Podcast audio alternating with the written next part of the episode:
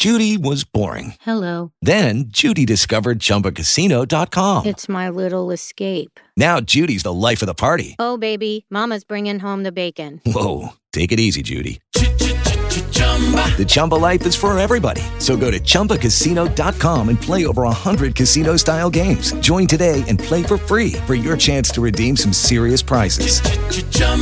Chumbacasino.com. No purchase necessary. Void where prohibited by law. 18 plus terms and conditions apply. See website for details. Welcome, everyone. This is Dave C. And this is a fairly new podcast here on TalkShoe. Show ID 7910667. And for the moment, we're doing this in presentation mode. So I won't be unmuting people. If they drop by, I will acknowledge them. But the idea is to disseminate some information, hopefully carefully checked information, and by that end I go to mainly the BBC news site for that, because although some people may think they have certain biases in certain areas, I believe their reporting has been pretty accurate from what I follow from the broadcast, the daily updates here in the UK. So to that end, let me just say that I do work part-time for TalkShoe, but this is my own private show and it isn't sponsored by TalkShoe, and any opinions I make, or statements I make, are my own personal reading of the situation. But I do urge any stats or information I give out, please go to your news agency of choice and check. Don't take just what I say here as the truth. There's been some quite serious mentions on the BBC site of people who have shared a tweet of a shared of a tweet of a tweet of a tweet, and in the end you don't know who originally posted it. At least here I am doing this with my name attached to it. As I say, here on TalkShoe, a reputable company, and I'm only giving out information that I have read, as I say, on a public organ of news here in the UK. The show is mainly aimed for people who are in the UK, but I do mention international situations, because we are talking, if you haven't guessed yet from that title, about people being in isolation, are very fairly strictly staying to their own homes during the what seems to be coming to the major and most difficult part of what is happening here in the UK. So let me just start by saying that today is episode 13, Nearing the Peak. I've actually put nearing for the peak, but that's Nearing the Peak. And in the strap information below that, let me just put that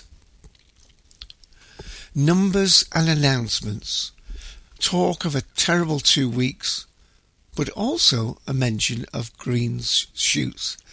Now, yesterday, which was Wednesday, April the 1st, and today I'm talking, of course, on Thursday, April the 2nd, 2020, there was a further release of numbers here in the UK, and it was the largest daily increase here in the UK. Sadly, the statistics were updated to account for 563 additional new deaths, and the total as of early yesterday, or lunchtime yesterday, was a total death in the UK of 2,352. So we're bracing ourselves for the numbers that will be announced sometime at midday today, and we're hoping that we are possibly nearing the peak. There have been different announcements, as I say, in America.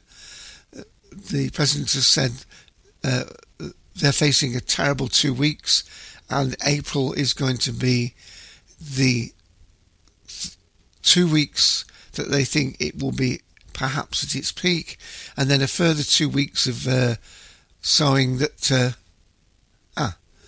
and I'm just getting some indication that the connection is struggling at the moment, so I may need to upload what I'm saying now as a local recording after the event. But I'm going to just continue on for the moment and hope that the audio part is coming through. In fact, let's stop presenting that image. I was presenting an image that may have been putting an additional strain on today's show. So let me just mention some of the things that, as I said, we will try and get to more diverting topics in future episodes. But I mentioned that I think that the Edinburgh festivals have been cancelled. Wimbledon was in a meeting, the governors of Wimbledon were in a meeting, and it was almost certain that Wimbledon would be cancelled, and indeed it has now been cancelled and will be moved one whole year. Spain's deaths have passed 9,000, but the green shoots that we mentioned here in the UK, the infection rate doubling every 2 or 3 days seems to be slowing. But of course, what happens is that people that are going in daily, they're not leaving the hospitals daily, so you get this sort of backlog of seriously ill people on ventilators, and sadly a percentage of those just being poorly. Again, I've just got a second message that my audio may have dropped. So what you may be listening to after the event is me uploading a local recording of what I'm saying now. Okay, let me make this a rather shorter episode today with these things. And it's not to do with the site here, I don't think. It's just the absolute tremendous upswing of internet usage, over 75%. Higher download, and of course one of the things that the people on their phones, the data allowance on their phones, a number of the phone operators here in the UK have increased the data limits that people have, and of course they're using those data limits not on the phone network as such, but some of them using them via hotspots and so on, although in all cases that might not impact on their data rate. So let me go quickly through the links I've got open. I won't spend time reading the links out, but they are all today from bbc.co.uk /news/ and then either the UK, the world, or the sport sections of that. So as I said, I'm going to keep it rather brief, so please bear with me on that. It's just me in the room. So coronavirus, US death toll exceeds 5,000. The US has gone above 5,000, while confirmed cases worldwide are close to reaching 1 million. There were 884 deaths in the US registered in the previous 24 hours. And very extremely sadly, one victim was a 6-year-old baby. So it is very difficult weeks ahead for the US. US has now got the world's highest figure of checked infections at 216,000. So I'm going to move on from that because I really do feel... In fact, I'm going to go to the summary page. That might be a quicker page of doing it, and I will read this URL out. It's bbc.co.uk /news /live /world -5213052. And the summary here is, number of infections globally will reach 1 million within days. Well, that is virtually definite now with the World Health Organization. There has been a record jump in the number of people applying for unemployment benefit in Spain. In the UK, meanwhile, nearly 950,000 people have applied for universal credit to get them through this difficult time. There's been a sudden increase in those signing up for being unemployed, as powerful evidence that the coronavirus crisis is also an economic emergency. There's growing concern in several countries about supplies of protection equipment for medical workers. One of the things I also read about is that people who have 3D printers are being urged to help make face masks. Now, this is not the one that goes over the mouth. This is sort of like the visor. They're being asked and sent the instructions how to make the headband, and then they send them off, and the organisation that's doing it, I think they've got a charity fund, and they will add the plastic visor element of that, and that's to stop spluttering and so on, and to protect the eyes of the healthcare workers.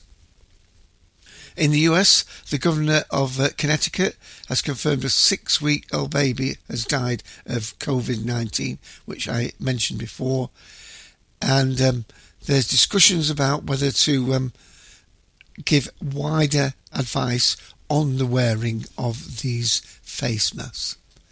Okay, my internet connection seems to have settled down now.